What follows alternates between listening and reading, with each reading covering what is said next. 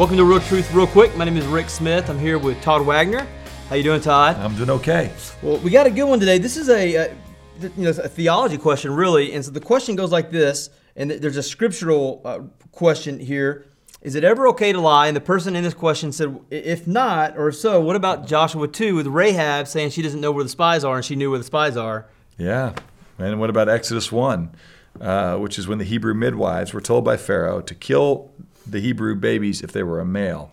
And they specifically said there that, hey, the Hebrew women are, are strong and, and not like the Egyptian women. And so by the time we get there, the babies are already born and, in effect, they're hidden. Or your wife says, does this dress look good on me? Yeah, and it even goes further in Exodus chapter 1. I, I heard you.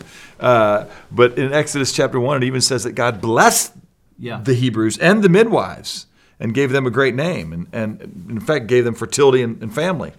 So it looks like God blessed lying. Well, first of all, we don't know in Exodus 1 if they actually lied. They may have just gone slower or uh, in some way managed their answer so it wasn't a direct lie.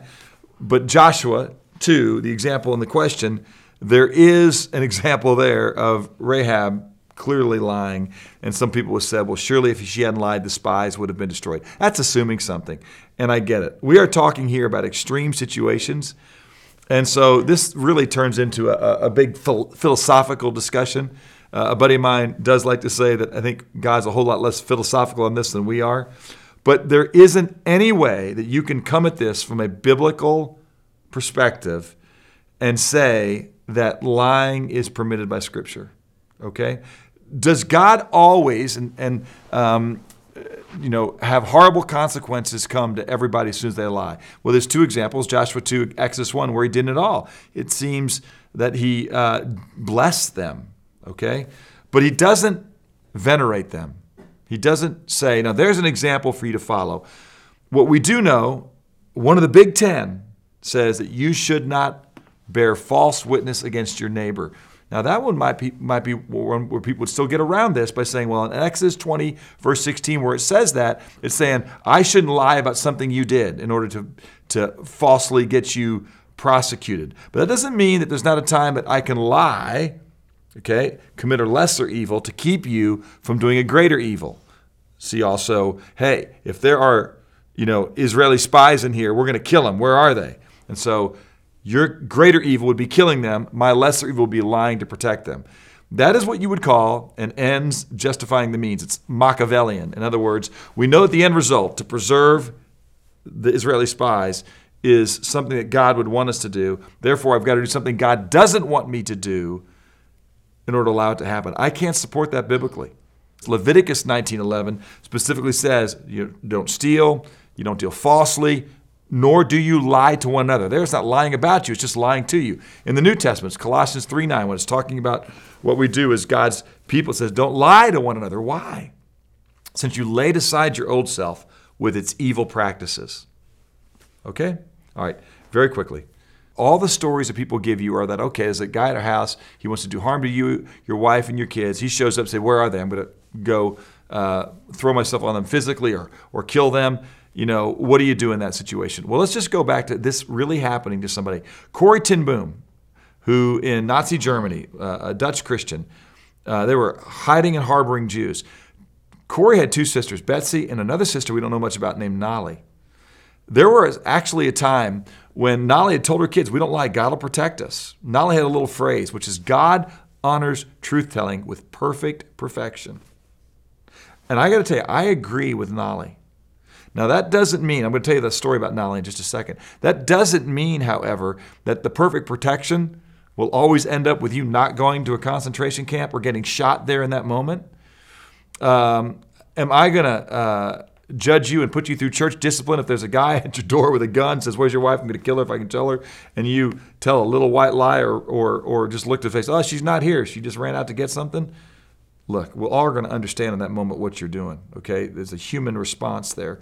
But I will tell you, I do believe that God, even if your wife is murdered, even if you're murdered, your head's cut off because you don't deny God, okay, by saying what ISIS wants you to say, God will perfectly protect you and deliver you. Maybe not in this earth in the way that you want, but like it says in uh, Philippians, it says, Your confidence in God is a sign of destruction for them and salvation for you, because to live is Christ, to die is gain. Nollie was one who did not lie. In fact, she kind of put the whole family at risk one time when the, the, the Germans were there and they, they had seen some Jewish people run into the house.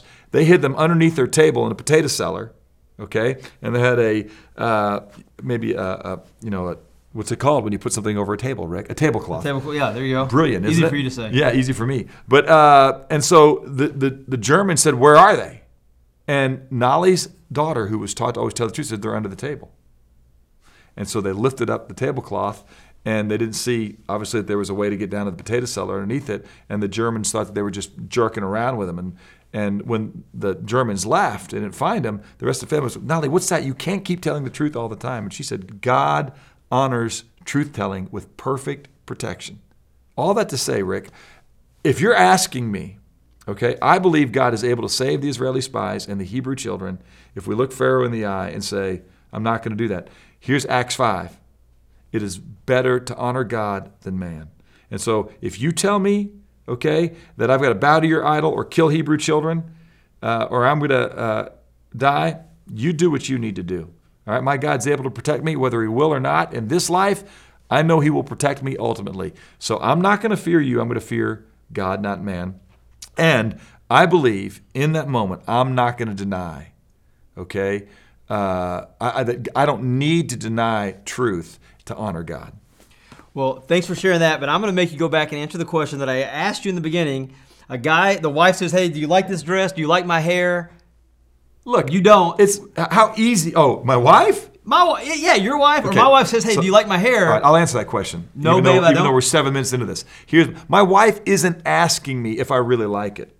What my wife is asking me when she asks that question is, "Hey, do you love me? I'm insecure about the way that I look. Uh, I need to be reassured by you that you care for me and that you honor me and that you think I'm beautiful all the time." Okay, so I'm going to let my wife know that. All right. Now, there's going to be a time when I'm going to go, look, I've seen other dresses that might be more flattering, but sweetie, here's what you need to know. Okay?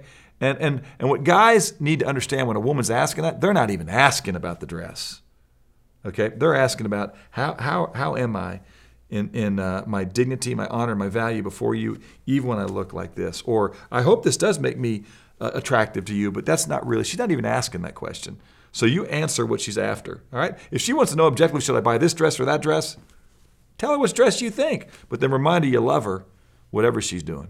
Good stuff. Listen, you got a double decker. You got the lying and you got some dating tips there all in one. Not dating, Uh, marriage, tips. There you go. Right? We'll see you next week on Real Truth, real quick.